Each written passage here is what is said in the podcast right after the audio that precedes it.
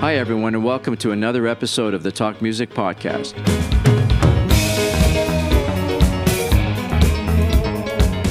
This week's very special guest is what I call a song expert, and he's got the credentials to back that up, as he's published over 250 songs recorded by major artists such as Cher, Kiss, Joan Jett, and tons of others.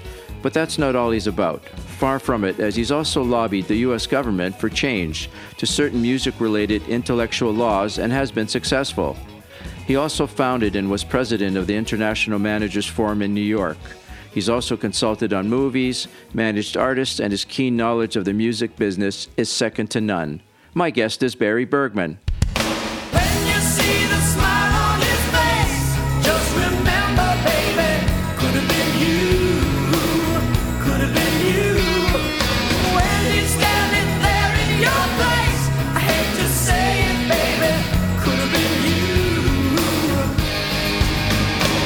Cool. Hi, Barry, and welcome to the Talk Music Podcast. Pleasure to be here, Tom. I'm thrilled to have you join me. And for our listeners who don't know how we know each other, well, um, we go back quite a ways, me and you, to when I was producing Helix and we were looking for some extra songs. And you know what? I got to thank you again for the big save back then as you came to our rescue as you were managing some great songwriters. So, my first question really is how much do you remember of how we met and what memories do you have of our relationship that started way back then? Yeah, I remember we met in the early 80s up at Screen Gems, the music publisher, when my writer Bob Halligan was uh, you know working out of at the time. Mm-hmm. And we talked about Helix, and I, we were very excited on our end. And uh, the result of that meeting was Rock You. Yes, I'm glad you brought that up right away since that ended up being their um, signature song for the band and it blew them up on the rock radio charts and, of course, got them heavy video plays. So that is one of my personal highlights of that time period and so having that that song come up with one of your writers was you know the difference between the band still being around 50 years later or not because uh, that song blew up and then you also had uh, another couple of songs where your writers were involved. Uh, Mark Ribler is another one that uh, wrote a song called Good to the Last Drop, which uh, was also a radio hit up here. And then my personal favorite song was also co written by Bob Halligan, and that's Deep Cuts the Knife.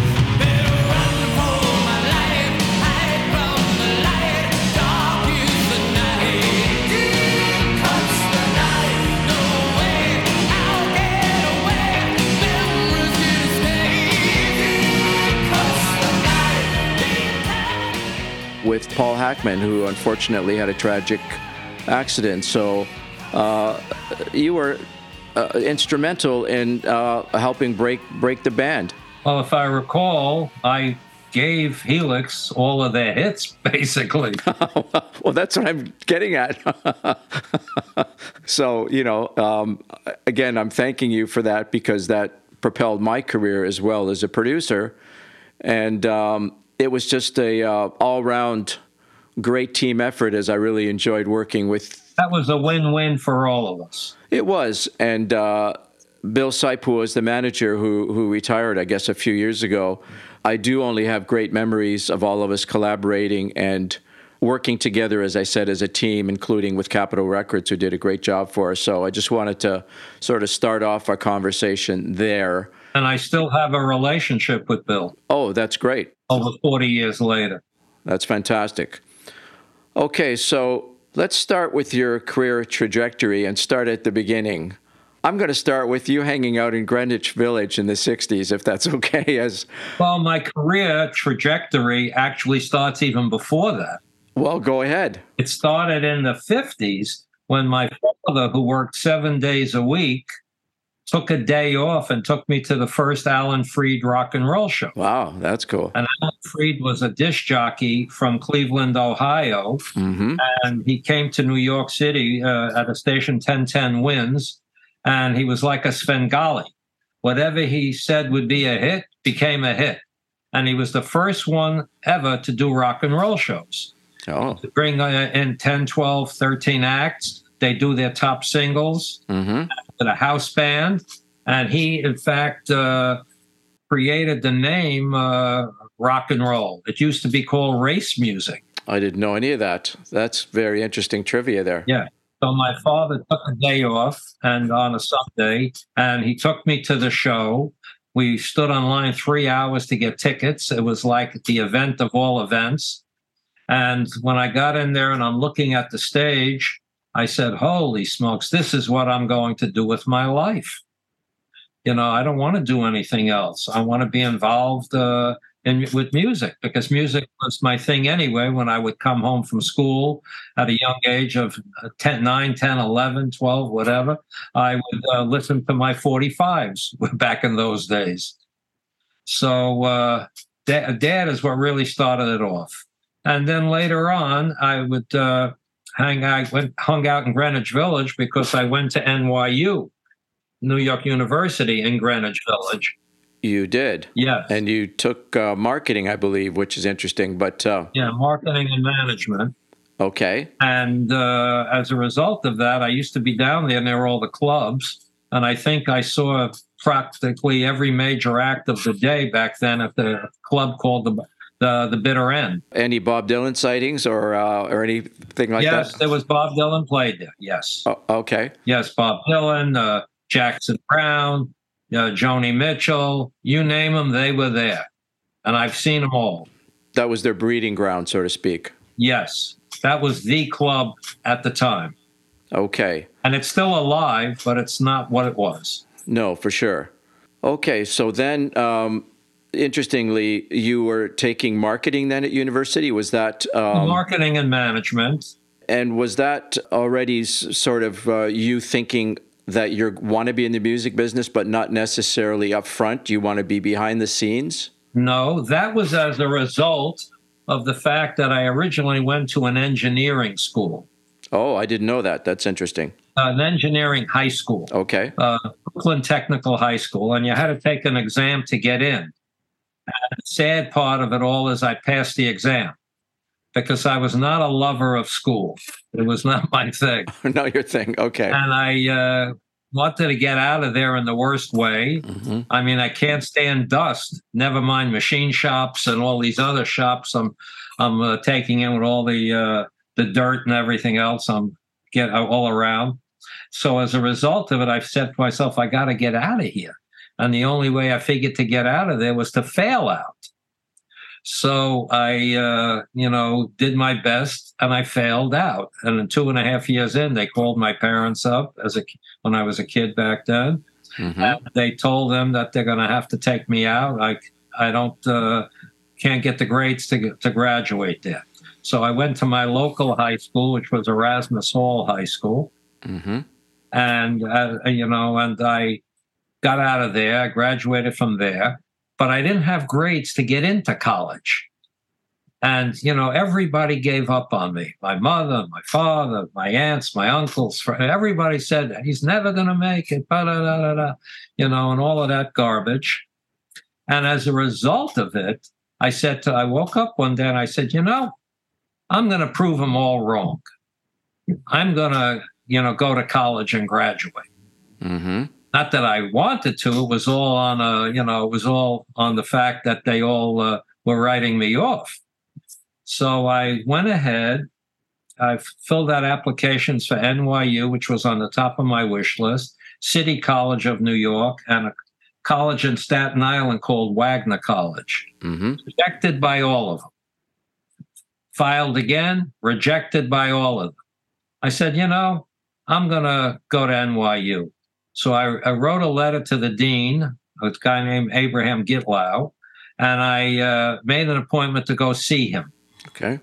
I got, I got, and I had no idea what I would say, but I went to his office. I got an appointment, and I said to him that I really wanted to go to NYU, and that uh, my grades were not uh, representative of my abilities, and that uh, I really wanted to be there. I'm not looking for any, uh, you know, aid, any financial aid. I'm not looking for this. I'm not looking for that. I'm just looking for a chance. Okay. And he kept telling me, Barry, we have to have standards around here. We ch- can't just let anybody in because they want to come here.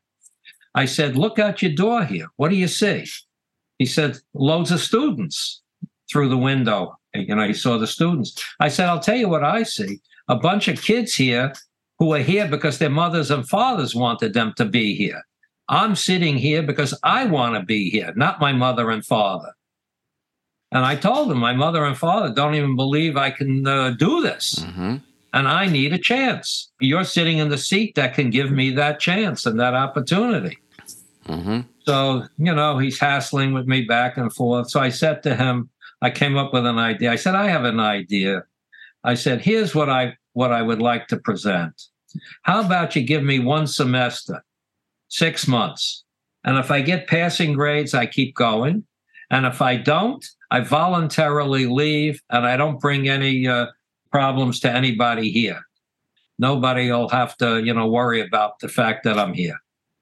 Well, the windup was, you know, he said, Well, let me talk to some people and we'll get back to you in a couple of weeks. And a couple of weeks later, I got a letter from them stating they were going to give me a conditional acceptance. If I passed, you know, terms, if I passed uh, the semester, I keep going. If not, I have to withdraw. And I'm an NYU graduate.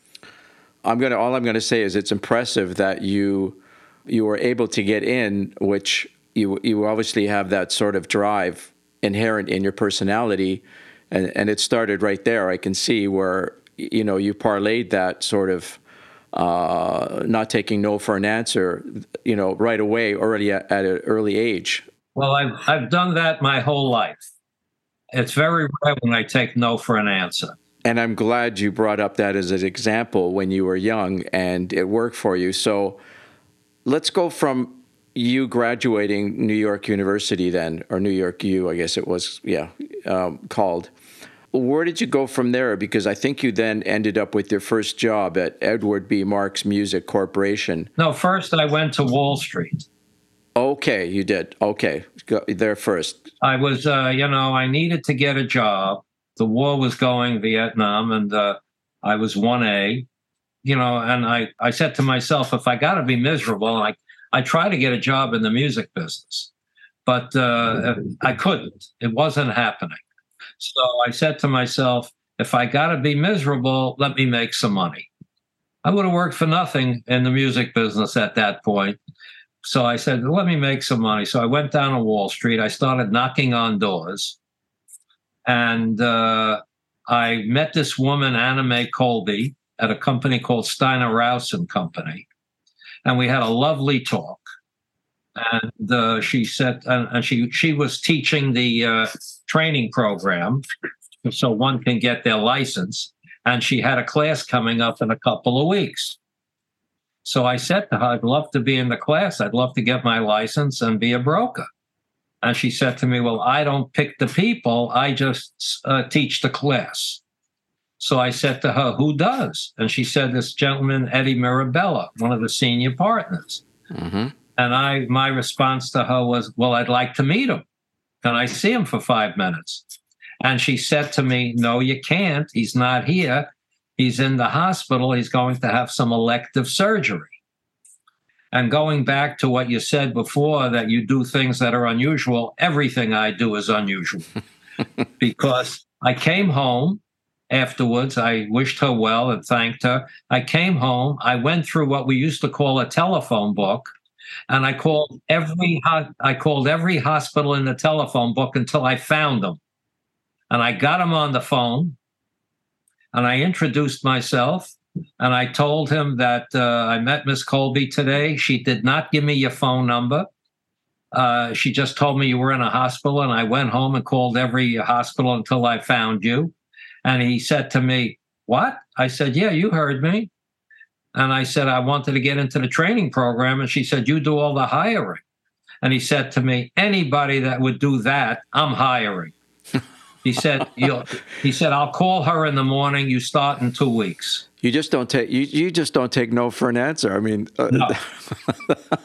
that's two examples already. Uh, you know, and you're just starting your career. There'll be more. I'm sure there will be. So I went ahead and thought I'd be on Wall Street for a year, maybe two. And a year or two ended up seven. I kept trying to get into the music business. It was not happening. and I just kept going. Meanwhile, I had a little production company with a friend of mine, and uh, he was like my best friend at the time. He was a producer and a songwriter, hmm and he uh, wrote. Uh, he had some hits. He wrote the Jay and the Americans hit "She Cried." His name was Ted Daryll, and lo and behold, in 1974, he got the job at Marks Music. Ah, And I said to myself, wow, now I'm going to get in because he was my partner in the production company and I was financing it with my Wall Street money. perfect. So uh, I said, now I'm going to get in. But it didn't work that way. He wasn't fast to get want to get me in. He felt insecure about it. So there I was, you know, still uh, on Wall Street and da da da da. And I, I, I, I made. I was thinking at the time of possibly moving to California, and he flipped out when he heard that I was possibly going to move to L.A. So he got me a meeting up at Marks Music with Joe Auslander, the then president, and uh, I got hired.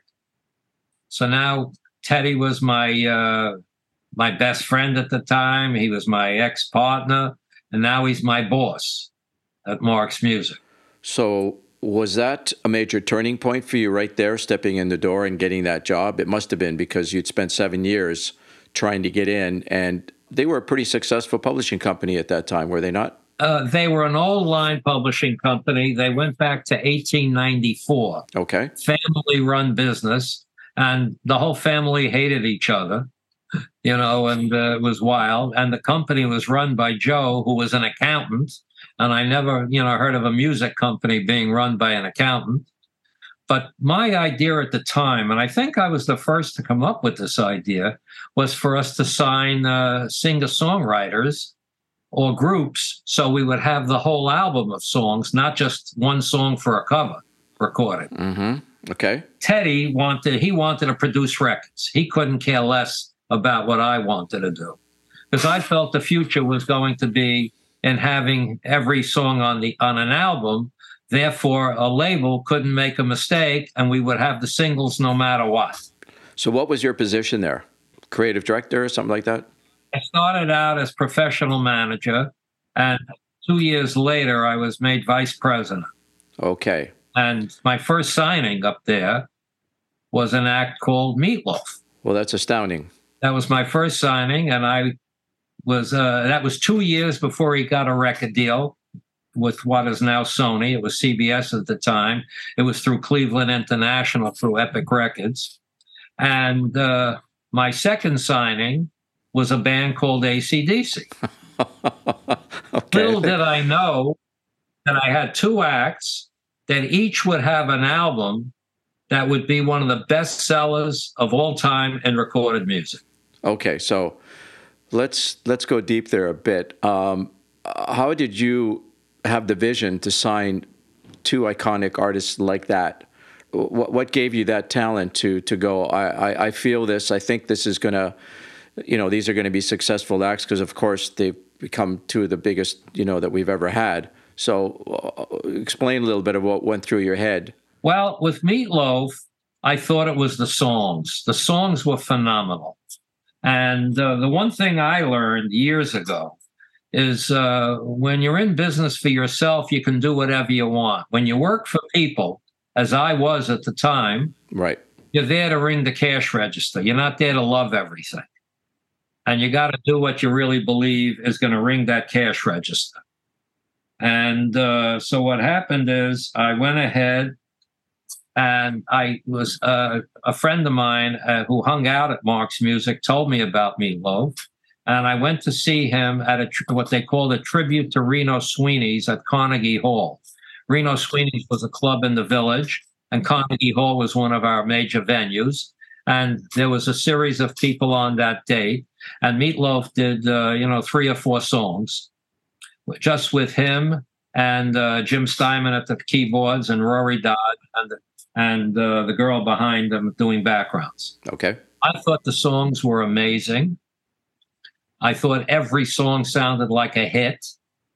And uh, I still believe that today. you know, that I love every song in that album. And uh, I thought he was amazing. You know, here it is a guy, 350 pounds, who looked like a meatloaf. And uh, he just belted away. And he had what I call the X factor. You know, and I just felt it. I just said, wow, we're going to get this one. I have to have this. And sure enough, we got that. ACDC was a different story. I had seen a video that somebody gave, uh, showed me, uh, a little, uh, you know, it was not even a great video back in those days, hmm a live show. And I said, wow. And I, uh, you know, spoke to the people involved at the J. Alberts, and uh, we had a deal with them anyway. Marks Music had an arrangement with them. And I said, we want, I want ACDC, gotta have them. Because I thought the live show was the best thing I've saw in years. hmm I didn't hear a hit. I did not hear a hit, Okay, that's interesting. but I knew the hit would come because those kinds of acts have to play live. Those are touring acts that have to play live.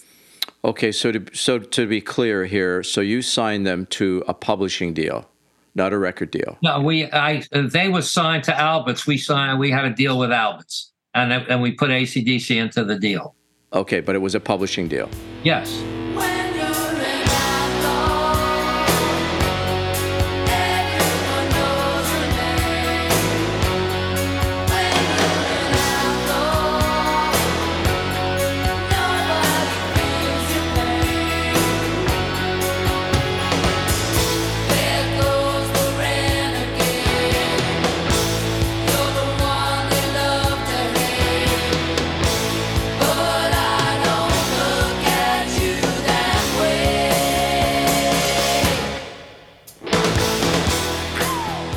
What I'd like you to do, since you're an expert on publishing and songs, I would like you to maybe just very briefly explain what publishing was in those days, and of course, it's changed now uh, somewhat. But uh, why don't you just quickly explain what that means? You signed them to a publishing deal for the layman out, uh, people out there listening, because it's it is a complicated uh, issue trying to explain. This was not a record company, but you were working for a publishing company. Yeah, music publishing. company. And music publishing, as everybody probably now knows, is where all the money is and where the acts survive when they get older. And hence, you know, we'll get into that a little bit later on. So just give give me give me a little uh, very brief background about publishing. Well, the, the music publisher is the overseer of the copyright of the songs. Okay. They're the ones that are supposed to exploit the songs, collect the, the monies for the songs, collect the monies from the labels.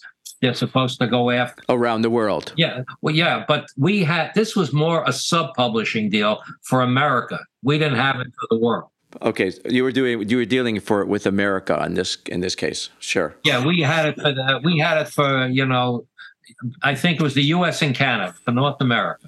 Okay. Got it. So uh, basically, it was our job to exploit the band.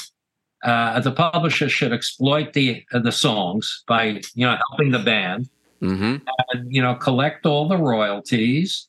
You know, go after sync licenses if there are any, and a sync license is getting the music into a TV show Yes. or getting the music into a motion picture Yes. or, or getting the music uh, uh, into a commercial. Yep. And there's also, if it goes into like a Broadway show music, let's say they're doing a retrospective on an act, that's called grand rights. Right. And that's basically what a music publisher does. Okay, well that's that's that's good. I'm glad you're explaining it simply there, uh, because we all see these commercials on TV, and of course they can be quite lucrative, uh, depending on who the company is, and They are. and and in some cases, um, artists can make money from those for for a lifetime. Um, although I'm not sure if that's exactly happening anymore. No, that doesn't happen. It didn't. It didn't happen back then either. Okay, It only happens for mo- motion pictures and TV got it. if those shows are continually played. Okay, so let's go back to you've you've signed two incredible artists here. You must have been on cloud nine as far as you know, realizing that you just started off with uh, a couple of amazing artists, and were you then already thinking that okay, what's my next move? Where do I go from here? Because you were vice president there. No, I I I wasn't on cloud nine because they hadn't exploded yet. Yet, okay, so you were on cloud nine that you got them signed and you felt good about their potential, but you they, the, Yeah, but I really worked the acts. I did. I acted more like a manager act okay, than a publisher, and I I spent a lot of money on them, a lot of the company money to get these acts going. I did promotions that uh, you know nobody ever did. okay, that's that's great. I'd like to hear that that story, Barry, because I got ACDC the key to the city of North Miami with the mayor. Hmm a major thing because the press came out and afterwards the mayor was called the rock and roll mayor by the miami herald. And uh, you know i did a lot of different things. I traveled with acdc i uh, i broke the meatloaf single. Yes, uh, you know uh, two out of three ain't bad. I was responsible for breaking that. I th- i was the only one that thought that was the single. Everyone else was going with other tracks.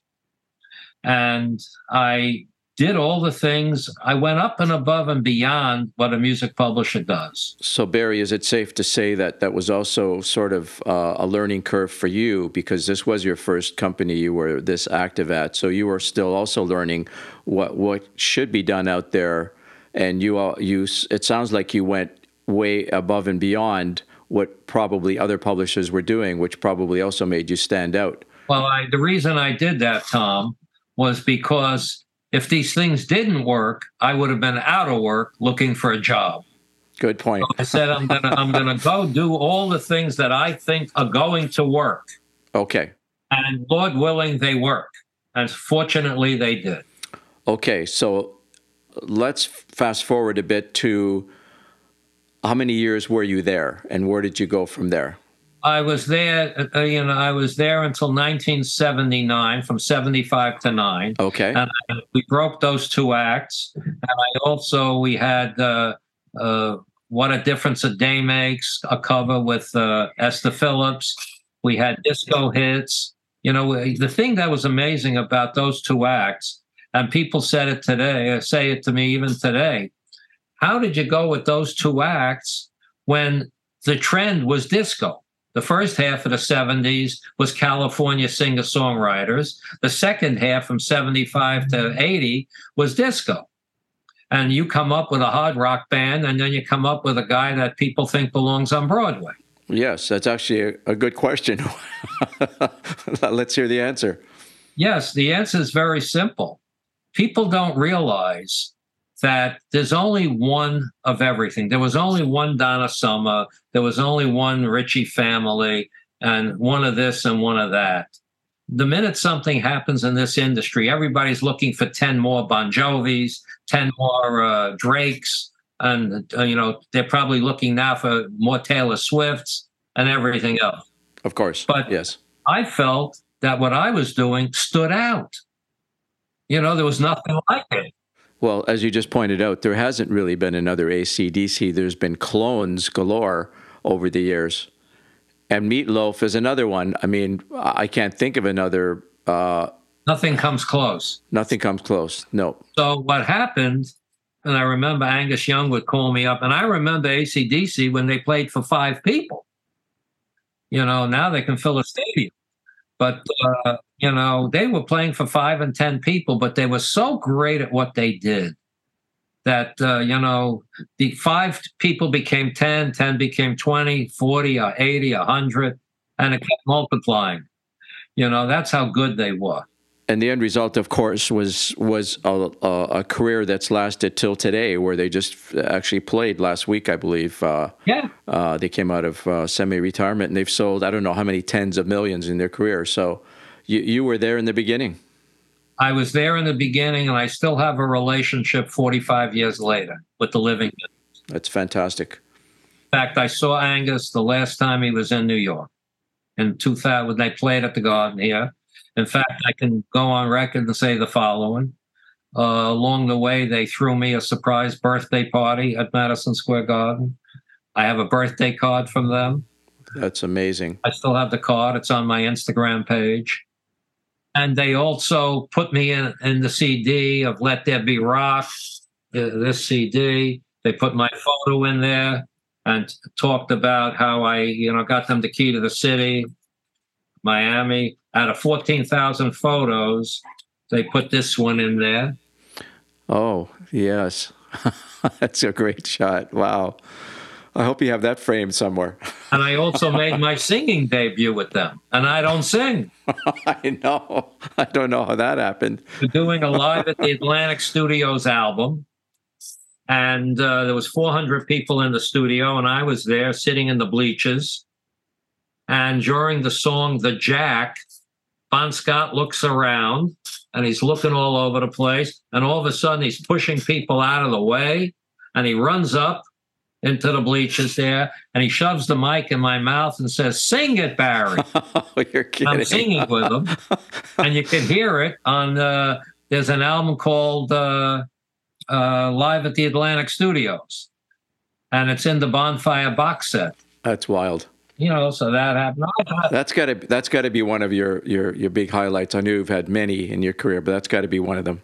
Well, that was. I loved every minute of working with them. They're fantastic people, Yeah, and I knew they would come up with a hit, and they did. They came up and they did. with a couple of them. Okay, so you were there again for uh, you, you left. Uh, what year was it? 1979. 79, I left Marks Music. 79 Okay. In 1974, Tom, I couldn't get a job in the business. In 1979, everybody was waving checks wanting to hire me. So where did you end up after that? I went to United Artists Music Publishing, the film company. I did all the music for the, uh, you know, I, I ran the whole uh, creative uh, for the film company. I believe you were vice president of creative creative affairs. From what I uh, yes. Yes. Okay. Um, so they were considered a major publisher at that time. They weren't a label too, were they? No. Yes, they were. Oh, they were right. Okay, so they were also also a label at that time. Okay, so how did that major career move happen? And tell me about some of those highlights uh, while you were working there. the best thing that happened there for me. Well, I, I brought in uh, Bob Halligan and his band Pictures, who I met at uh, Mark's when I was at Marks Music, and I brought in this fellow Rob Friedman Yep. uh, when I from when I met him at Marks Music. I knew them both a few years, Mm-hmm. and I promised them I wanted to sign them. I thought they would both be successful, and uh, Halligan and Friedman. And I uh, told them I'll sign you the day I get to wherever I'm going. I'm going to be leaving here because Marks Music was great, but I was being held back every step of the way. It was time to time to move on for you. Yeah. Yeah, it was time to move on at 79.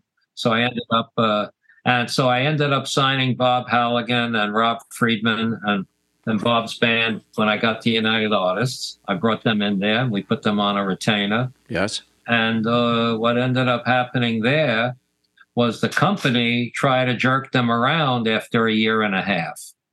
And what I'll never understand is we are in an industry where everybody's trying to screw the geese that lays the golden eggs, which doesn't make any sense to me. If it were not for the creators, there'd be no industry. If it were not for the artists, the producers, the engineers, and everybody else. So I fought my boss at UA. Mm-hmm. I never forget this. I, I fought with him about this. He wanted an extension on their agreements, which I told the kids, don't worry about it. Just you're not signing it because he didn't want to give them, you know, some more money. And I, you know, I knew that uh, we could afford it because I had the checkbook. Yep. He, he didn't want to give them any more money. So uh, the windup was I had a blow up with him in uh, 1981, and he fired me. You know, and I was devastated at the time, Okay. But I would not. I protected those kids. You know, the creators. I I'm on the side of the creator. Always have and always will be, even though I was working for the corporation. You know, I it, it didn't make sense to me. And I'll never forget when I was in that meeting where he fired me. You know, he asks me the following question. He says, Barry, on a scale of one to 10, how do you rate your performance here? That's a loaded question. What would what would you say? Well, I'd give myself a pretty high mark if I if I if I was confident in what my abilities were, which I'm sure I, you were. I told him. I told him, Tom. I told him a zero, oh, and he said, "What? A zero?" He said to me, "How did you arrive at zero? I said, "It's very simple. When you ask a stupid question, I give you a stupid answer."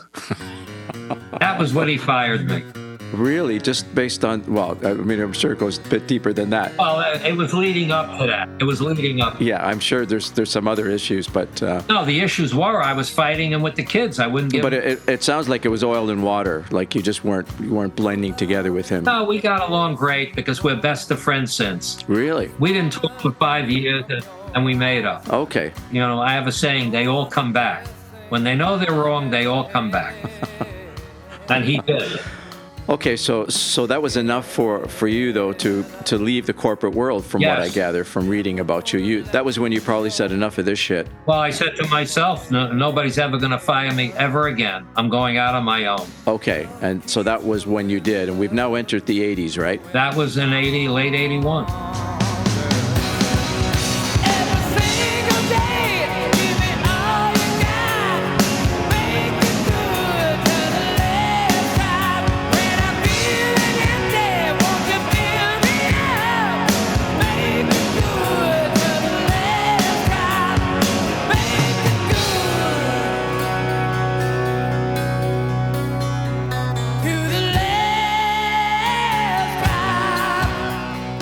So we're in the 80s. You got fired from United Artists Music with a funny story, I must say. Best thing that ever happened to me. Uh, yes, it, it was. And I have a favorite saying with that, Tom. 40 years ago, or whatever it was, 42 years ago, Yeah. my greatest fear in life was not having a job and not having a paycheck. 42 years later today, my greatest fear in life is having to get a job. It'll never happen. That's right. Okay, so we're into the uh, early 80s here, uh, Barry. So your plan was then to manage songwriters and recording artists as well, correct? Yes. And and to publish songs if I and to could. publish songs, right? So were were there any successful companies or managers at that time who had sort of a blueprint as how how to be successful that you were sort of following, or were you just sort of okay, I'm just going to go out and do this on my own, and it's the wild west out there, and I'm just going to knock on doors and start hustling? Is that basically what what you're? That's the way I worked. No, I don't, I don't go looking. I, I don't ask anybody how I should do something. I go out and I do things. If they work, I did it. If they don't work, I did that also. Let's be honest, though, that's no easy gig to hustle, and some people just can't do it, and others can. You're obviously one of those who always could, but a lot of people Well, are I very didn't know if uncomfortable I with could or I couldn't, Tom. I just said to myself, I'm going to try. Okay. and we'll see what happens. But I've but something I've really grown to realize over the years is that when you go out in the world in general and you make decisions and you do things, if you made the right decisions, it works. Yes, true. And I had to be my own person.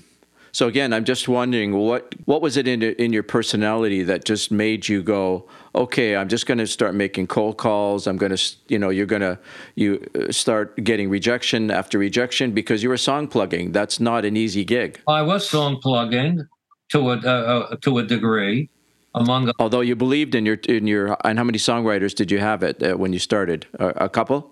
I had Bob and Rob. Okay, so you had two. I had two, and I had no songs in my catalog, basically. But what happened, you know, after the first year, I'll tell you what happened, which was it'll never happen to anybody. So many things that have happened in my life will never happen to anybody. you know, and the way it happened. I stayed in touch with Bob and Rob the first year that I was out on my own. I didn't have them yet because uh, Ro- Rob was dropped from UA. He was dropped and I parked him somewhere so he could stay alive. I had friends of mine take care of him, and Bob they held on to for another year. So a year later, in '82, uh, mid '82 or whenever it was, you know, I was t- talking to Bob and Rob, and you know, I stayed in touch with them all through the uh, the downtime, Mm-hmm. and I honestly didn't know how anything was going to unfold or what was going to happen. But uh, I went out to lunch with them in the, uh, you know, in 82, sometime in 82. And at the lunch, Bob says to me, You know, Barry, nobody's ever cared about me like you have. You know, you protected me at UA. You know, you uh, you've always been there for me. You really cared about us. Mhm. I said, Well, that's true. He said, I spoke to my wife last night, and here's what I want to propose. And I never said this publicly until 2003. This was in 82. Mhm. He said, Barry, here's what I want to propose. I want to give you half of my copyrights for nothing. Let's go build something. I nearly fell off my seat. Okay.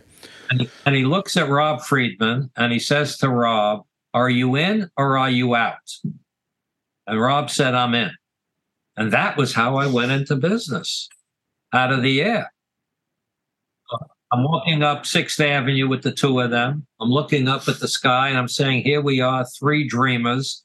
And now I'm looking for a fourth dreamer. They believed in you. Oh, totally. And here we are 40 something years later. They're both still in my life. Even though we're not working together, where they're both still in my life. That's a great story.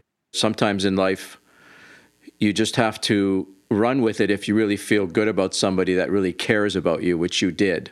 Tom, I've not gone into business. I must have worked with 30, 40 people over the years, and I got to know every one of them before I went into business with them. And I can say the following even having success in 42 years, I've never once had a lawsuit. That's unheard of. because I I had a plan on how I would do business.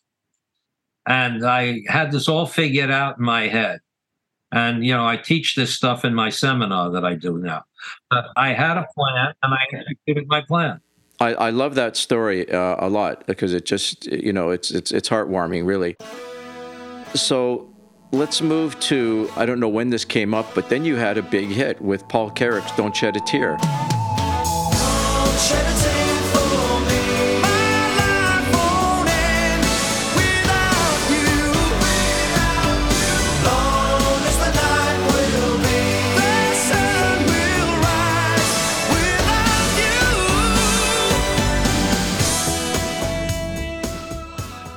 And that was by by Rob, correct?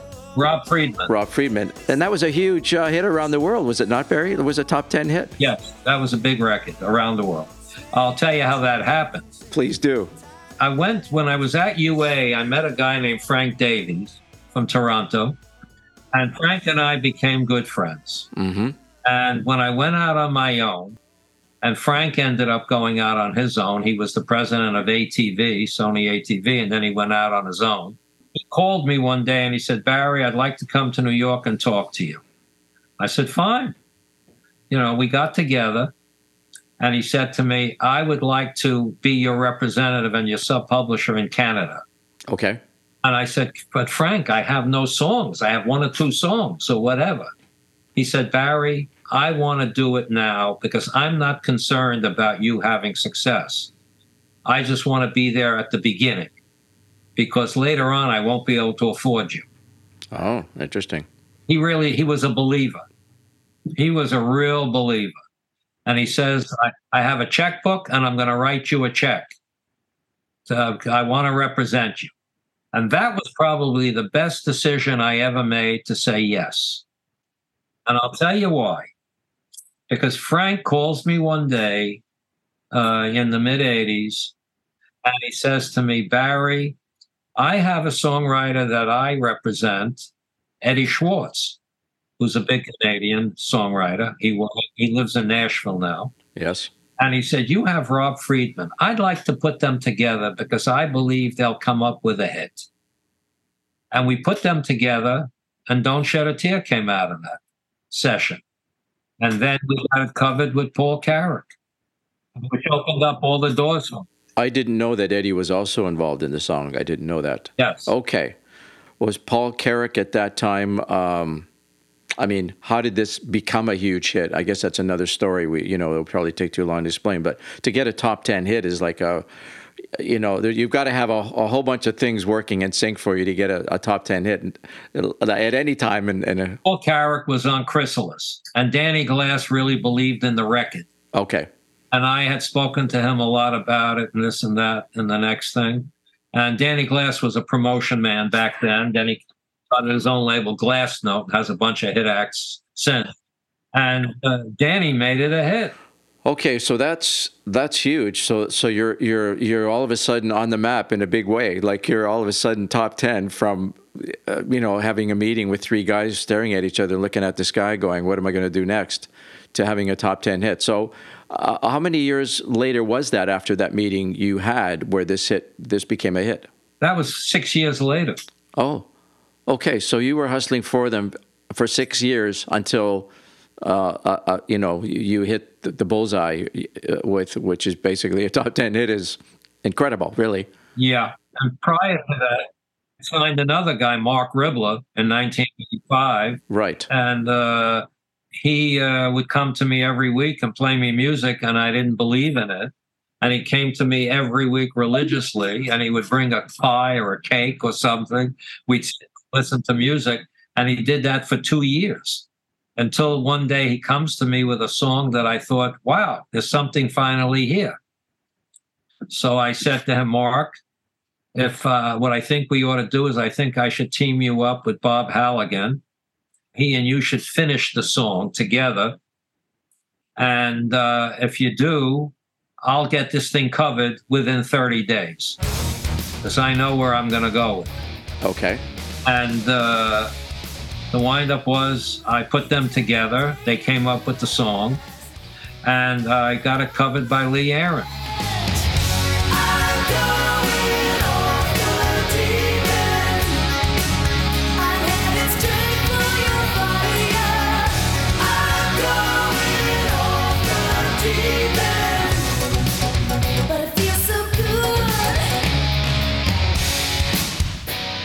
Oh, okay, sure she was a big deal in those days uh, on Attic Records, I believe. Yes. So, is it safe to say then, Barry, that in the '80s, and we're talking like we're in the '80s now, that you were, you know, you were out there hustling every day.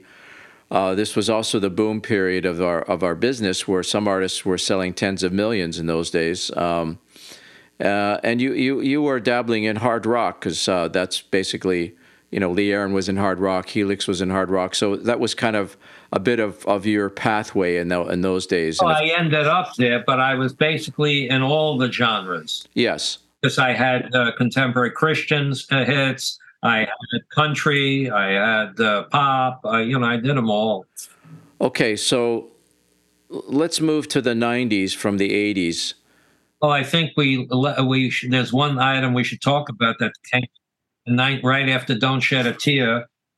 I got a call in 1989, I think it was, mm-hmm. uh, from Tunc Erim, who was the head of A&R at the time at Atlantic Records here. Mm-hmm. Yeah. Says to me, Barry, we have an act called Kix. Sure. Uh, it's a rock band from Maryland. And he said, we make albums with them and we always uh, put them out. We put three tracks out or whatever. And we sell 200,000 albums and, and it drops dead. He said, You have a guy named Bob Halligan. I said, Yes. He said, I, Barry, I would like to know can we put Bob Halligan together with Donnie Purnell, who's the router in Kix? Sure. I said, Yes, we can do that. That's not a problem. And I put them together, and they came up with a song called Don't Close Your Eyes.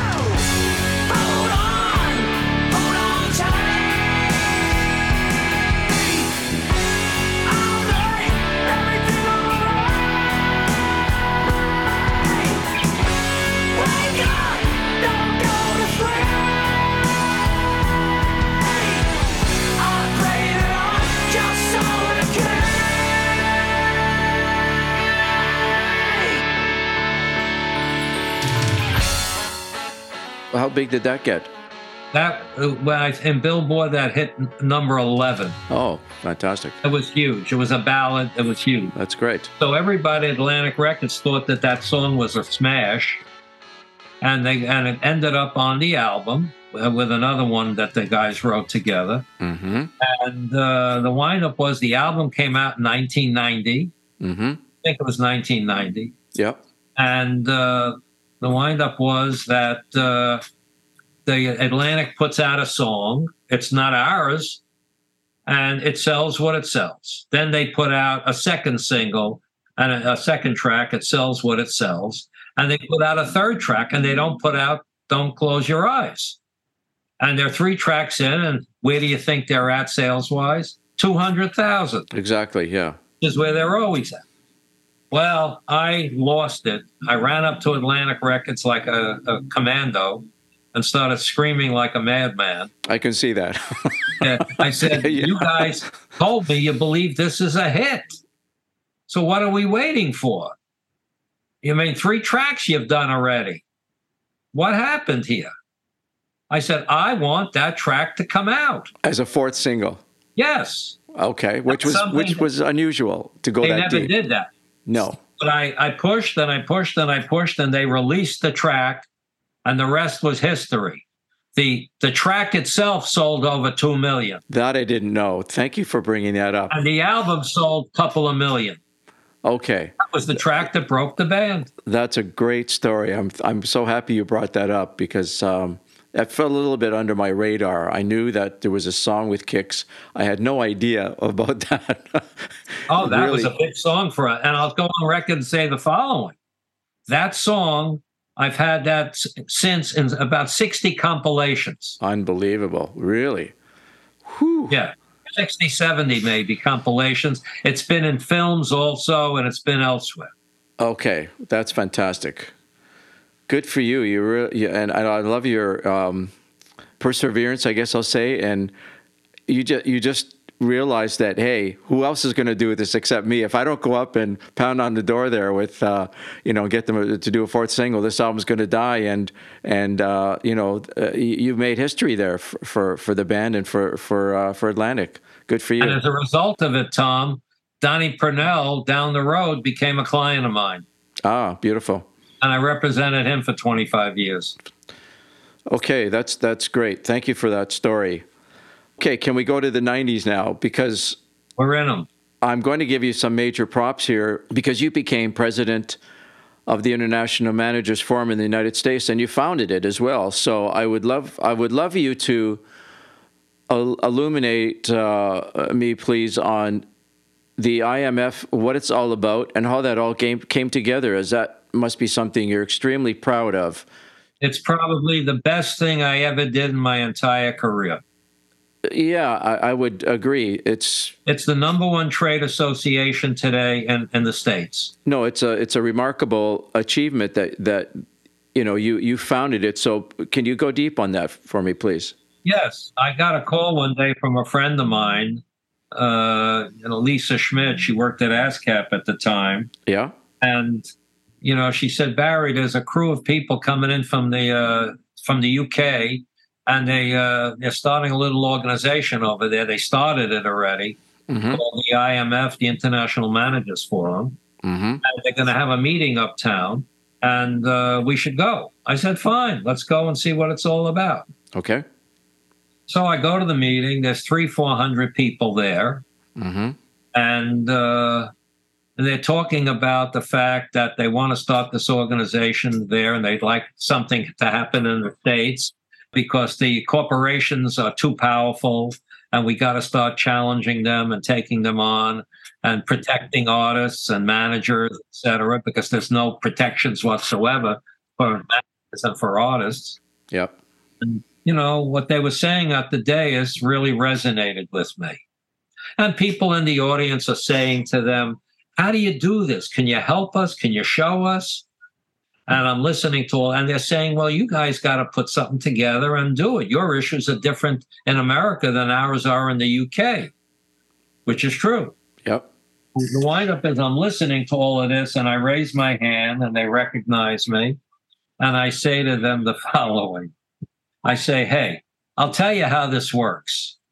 Everybody who's interested in this room and doing something, you give me a business card. And three of three to four weeks from now, I will call you. And that's how it begins. That's how it starts. Okay. So you're there in the meeting, everybody's giving you their cards, and you had the foresight to go, okay, somebody needs to organize this, and I'm going to do it. And the reason why I said I'll call you all, I did it all myself. I said the reason why I'll call I, the, re, I, the reason why I said I'll call them in three four weeks is because I wanted to find out who was real. You know, when you're at a revival meeting, everybody's excited. Right. Okay. Three later, you don't know how excited they still are. Got it. Started calling them a few weeks later, and I found out there was only two people in the whole crowd of 35 that were really interested. That's it. Two out of 35. Oh, that's that's a low amount of people. Oh, and I and that's how it began. I started with uh, those two people, myself and my friend Lisa. She was uh, she came in, and I started to put it all together and run it. And then I started calling friends in the business to join. okay. And of course, it snowballed, and you know, uh, today, I mean, can you? I mean, Well, it, I mean, there was an issue coming up which I saw, which was the Digital Performance Right Act. You know, uh, there was going to be. I saw digital performances coming. I didn't know when. hmm Hey, you know, Congress was going to uh, do some hearings on this topic, and the labels were going to be there, and the unions. Nobody's representing a manager. And I said to the, I, I put together a little board of the, of the few members we had, yes, and I said to them, we got to go get involved in this issue in Washington.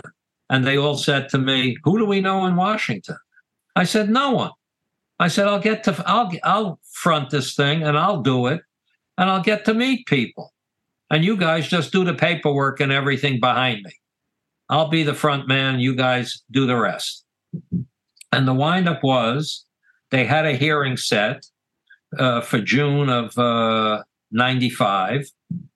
And I made 41 phone calls to Congress to try to get someone on the phone that would hear what I had to say. I called in the morning, I called at lunchtime, I called in the evening. I could call at all different times and see if I could get somebody on the phone that would hear what I have to say, not just get somebody and take a message and you never hear from somebody. On my 41st phone call, an attorney picked it up who represented the uh, uh, the uh, committee in Congress, and uh, I said to my I said to him, "You're having hearings coming up on digital performance rights. I know you want to do the right thing, but how could you do the right thing when you have no managers or recording artists being represented?" And all of sudden, stopped dead in his tracks, and he said, "This is interesting. Tell me what you have on your mind." And I said to him, I said, if in order to have a fair and you know reasonable hearing, you got to have the people that it involves represented. And he agreed. And we spoke for a while. And he says to me the following He said, Mr. Bergman, let me have your information. He said, let me talk to the powers to be here. And he said, we'll see, uh, you know, what happens here, and somebody will get back to you. I had no idea what that meant or anything. sure. A couple of weeks later, the phone rings, and I got invited to testify at the hearing. And that was the turning point because I uh, we wrote the te- I wrote up the testimony. I went to uh, Congress. Uh, I rehearsed with some of my members who came out with me the night before.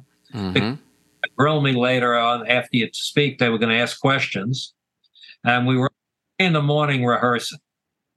And I got to tell you, I should have went to sleep early for this nine o'clock hearing because everything we rehearsed was never asked.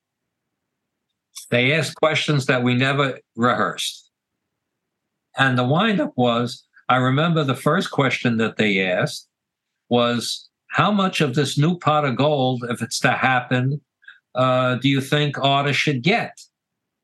And I figured, let me crack a little joke because let me break the ice here with them.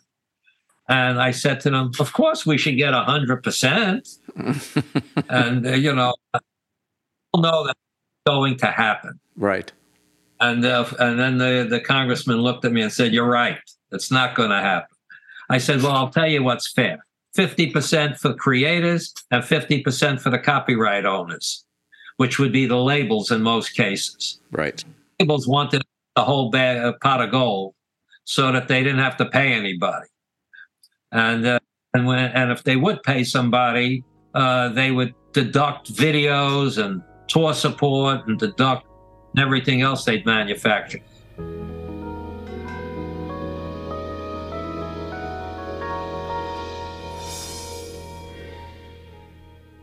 And then in um, 2018, you were actually um, inducted into the Personal Managers Hall of Fame in Las Vegas. I would love you to uh, talk about that a little bit. 2018, I call that the year of the accolade. For sure. happened that year that I never pictured humanly possible. And the first thing that happened was in December of 2017, hmm a call from Billboard magazine, and they wanted to do lunch. And uh, I did lunch with the, the, the head of uh, one of the heads of sales at Billboard. hmm He says to me, You know, Barry, we've been following your career and we've been following the managers forum and everything else you've been doing. And uh, we'd like to do a special on you. I was shocked to hear that. You know, even though the press was always good to us at the M, the press was always good to me, even early on. But uh, they said they wanted to do a special. And I'll never forget what he said to me. He said, Barry, we're going to find out if you have any friends. I says, What does that mean? Mm. said, We're going to find out if anyone's going to take an ad. You know, I said, Well, we'll see. Well, that's one way to find out. Yeah, if they have to spend their money on, on you. Those ads cost thousands of dollars. I get this call from the uh, Personal Managers Hall of Fame. And they said, You know, Barry, we've been following your career and following you. And uh, we would like to induct you into the Hall of Fame, which blew my mind. That was in Las Vegas. yeah, I'd love to hear a little bit more about that. What was that like? uh, they they do uh, personal managers in the theater, motion pictures, sports, and music and film, Yeah. And they do you know eighty year something like that. And uh, and I went out to the induction ceremony, and it was fantastic. There were loads of people in the audience. In fact, uh, Elton John's manager at the time, uh, who was a friend of mine, showed up hmm bought a ticket and came to the dinner, among others. And uh, it was it was great. So what ended up happening in 2018, you know, with all of this going on, and it was a, a great year. hmm I said to myself, you know, it's time to start winding down, because I said to myself, when you have a tremendous year like that, you got see what people don't realize is you got to realize when something is run its course and it's over. hmm And I decided it was time to wind down. I didn't want to end up on the Titanic, Got it. you know, because I felt if I kept going, you know, I couldn't sustain it forever. When I started to wind it all down, I I let go of uh, the uh, my management business. I started of that. I started to uh, you know work less on the music publishing stuff, even though we had loads of successes and royalties still come in hmm and uh, I decided to start a seminar. You know, because I have you know all of this knowledge and all of this you know stuff that I've done over the years, and I've done things out of the box, different than most people do things. So I decided, let me start a seminar. And I do this three to four hour class. It usually runs about four hours, hmm even four and a half Okay. do it in an evening. And I only do it three or four, three, four times a year. And I don't do it for more than a dozen people, if we get the dozen people, you know, uh, because I want it to be intimate. I want people to get the time that they deserve. Yes. Focus on mu- uh, music publishing, management, marketing, promotion, and social media. You know, it's very interesting about social media everybody's got thousands of followers, thousands of connections, thousands of friends, whatever. hmm Do they know? You can put them on two hands. How what do they do with all of those thousands of people? It lays there. I teach people how to monetize things. You know, everybody's got an album, but nobody's got a plan how to make money with it. So this is like a coaching and consultation seminar. No, this is a like one evening course in mu- in the in in earning a living in the music industry and things that I've done in the business, and I talk about how I think and how they should think, and uh, I give people a lot of insights as to what to do if you want to if you're in the management business, if you're an artist, if you're a publisher. It's for everybody who's interested Okay. the business. And I don't charge much. I charge 180 bucks for four hours.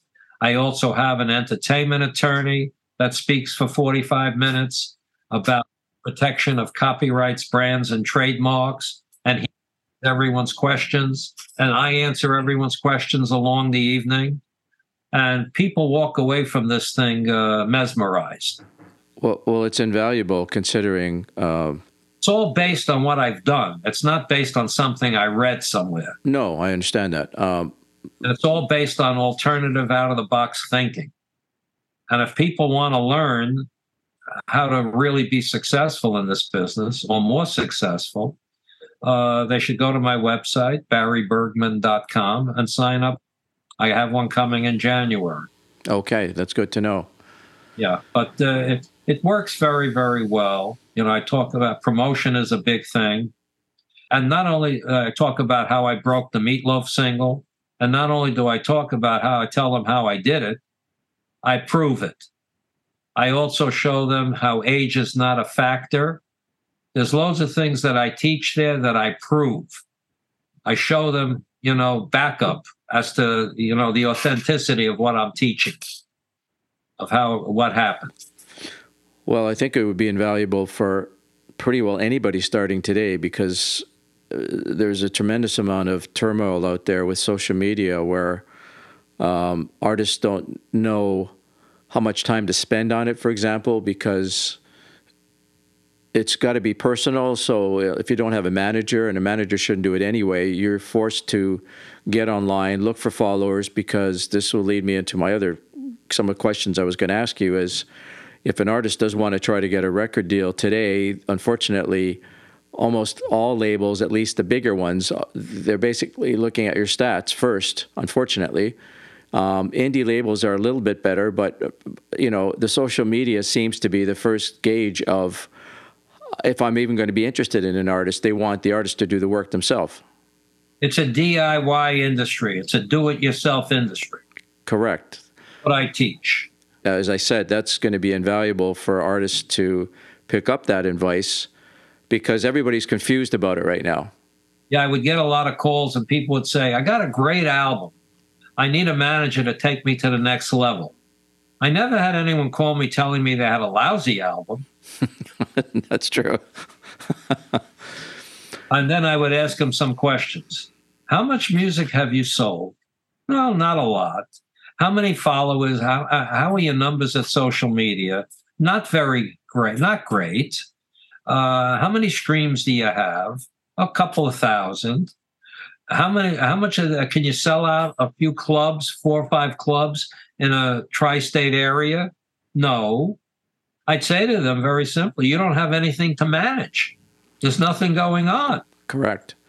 and you've gotta so they the next question they would have they would ask me is how will i know when i'm ready for a manager i said it's very simple when you're ready for a manager because you are doing what you need to do you won't even have to go look for a manager. They'll find you. And invariably that's what happens. Invariably, the indie labels will also find you, yeah uh, the, the, the astute ones. and think that most artists need labels. I did things without major labels and sold carloads of records. Well, that, that yeah, that's a, another question that I have all sorts of acts now uh, asking me is why can't I just DIY everything like you can and and let them find me as you just said. Uh, I don't mind the hard work. So um, uh, one of the things I did want to go deeper with you on Barry, since you are a song expert, Uh, you've had you know 250 plus songs uh, on Billboard in your in your career, which is incredibly impressive. Is what is a great song? I think you know, as far as you know, I can't tell people how to write. I can say it's got to be authentic. It should be something from one's personal experiences. You got to create ter- uh, tremendous imagery. You got to say things in a way in which they haven't been said before. And it's got to, and it can't be moon, June, spoon. And you got to uh, have something with a uh, that's catchy, whether it's a musical hook or whether it's a uh, a vocal hook. You know, you need a, a, a, something for, for people to grab onto. And you need something, you need to say something lyrically that people can relate to. Another point I just want to make, and I've made this on some of my earlier podcasts, is there's a lot of albums being made, and people are are still putting them out where 10 songs are being released at a time. And frankly, there's just way too much clutter out there and it's getting worse. There's got to be a limit now to, you know, does everybody really need to release 10 songs of which we all know one or two are listenable? And frankly, most people don't have the time to even listen to 10 songs. And why should they when the artist isn't very qualified to even put music out there yet? That it's basically cluttering up the digital space. Those projects are vanity projects. That's all they are. But uh, in order to be successful nowadays, like I say, we're in a DIY world. You got to have a budget. You can't do things, for, uh, you know, and and not have money of some sort behind you. You got to have something behind you. But there are loads of people, Tom, who you've never heard of, and I've never heard of that are doing very, very, very well today. It's better to spend your time maybe getting a co-writer and coming up with two or three great songs as opposed to just putting 10 together by yourself with no co-producer no manager no nothing. You can't tell people what to do. They're going to do what they want to do. Whether i whether i agree with them or disagree with them that's what they're going to do. And you know people got to get it out of their system if it's not right to be. I mean look we got people in this world you know uh, who uh, went into professions they don't belong in and this is one of them that people come into that they don't belong in. Mm-hmm. Eventually, uh, they're going to realize when nothing happens, they're not going to spend another 10,000, 20,000 or whatever to make another record, you know, and they'll realize it's over and they have their vanity project and that's that.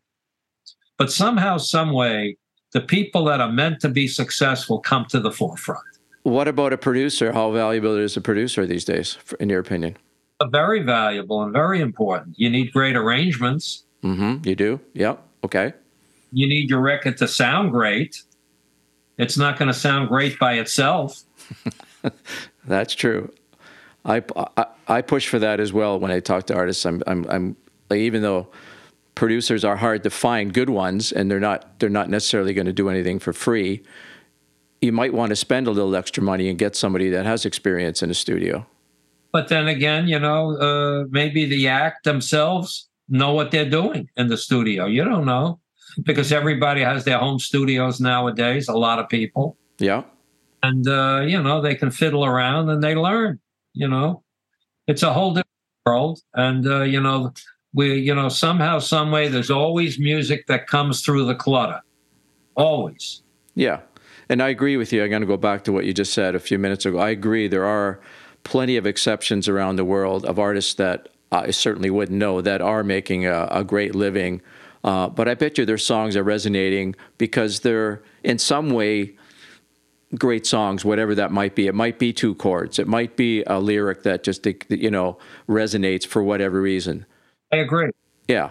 I, I will say the following. Sure. Anybody listening to this podcast uh, uh, is uh, is interested, I will offer the following: if they sign up for my seminar, agree to listen to two of their songs, two of the best songs that they think they have. Okay. After they sign up, and after you know we do the seminar, and I will critique the songs for them free of charge. Okay, that's a nice offer. Yeah, I'll do that for anybody. Uh, you know, if they mention the Tom Tremuth's uh, the Talk Music podcast, I will uh, be more than happy to do that. You know, you can go to my website, sign up for the seminar. It all goes through PayPal. You can uh, just send me an email through the email on my website and tell me how you why how you signed up through the podcast, and I will listen to two of your songs. Okay. My last question is going to be your thoughts on the streaming, where we're at with it now. Do you see, you know, changes in the future, or is it just it is what it is? Work with it. Things are never going to be be what they were, where you could sell 200 CDs at your merch table at the end of a show, and uh, you know, you now have to um, think of more clever ways to make make things work. You know bring bring out five different kinds of shirts, put some ball caps for sale, little coffee mugs, whatever. Just work work with what it is right now. I'm going to say the following. Sure. I discuss at the seminar what to do, Okay. And, I answer that question because uh, streaming will always be good, and and people do earn a living from streaming. Yeah. People do earn a living. It's it's a fallacy that nobody makes money from it, and the payments have been going up. We've been getting better payments, and uh, eventually we'll probably have a uh, digital performance right for uh, terrestrial radio, to terrestrial performances. That's probably coming because basically going digital, and the uh, the broadcasters who have fought it for years are not going to be able to fight it forever because they're going to want decent rates digitally. And also, what people don't realize, we need to get a terrestrial performance right because of all the money that's overseas from music. Got it. We only get paid reciprocally. You know, uh, if, if we don't have a performance right, we're not going to get the money out of Europe and Asia and everywhere else. If we have a performance right here, we will send the money that they earn back to them, and we, they will send the money that we earn to us. Got it. So that's an extra revenue stream coming. Yes, I think that will come. Okay, well that's good. We're ending on a positive note. And I want to say that I think this has been a tremendous experience. I've enjoyed the, the last couple of hours. It's been fabulous. For me too. Anybody is listening and they have any questions for me or anything, go to barrybergman.com and you can send me an email from there. And, uh, you know, I look forward to uh, entertaining uh, whatever somebody has to say. Barry, it's been a blast. I hope to see you in person. Um, you're in New York. I'm in close to Toronto here. We'll we'll hook up at some point.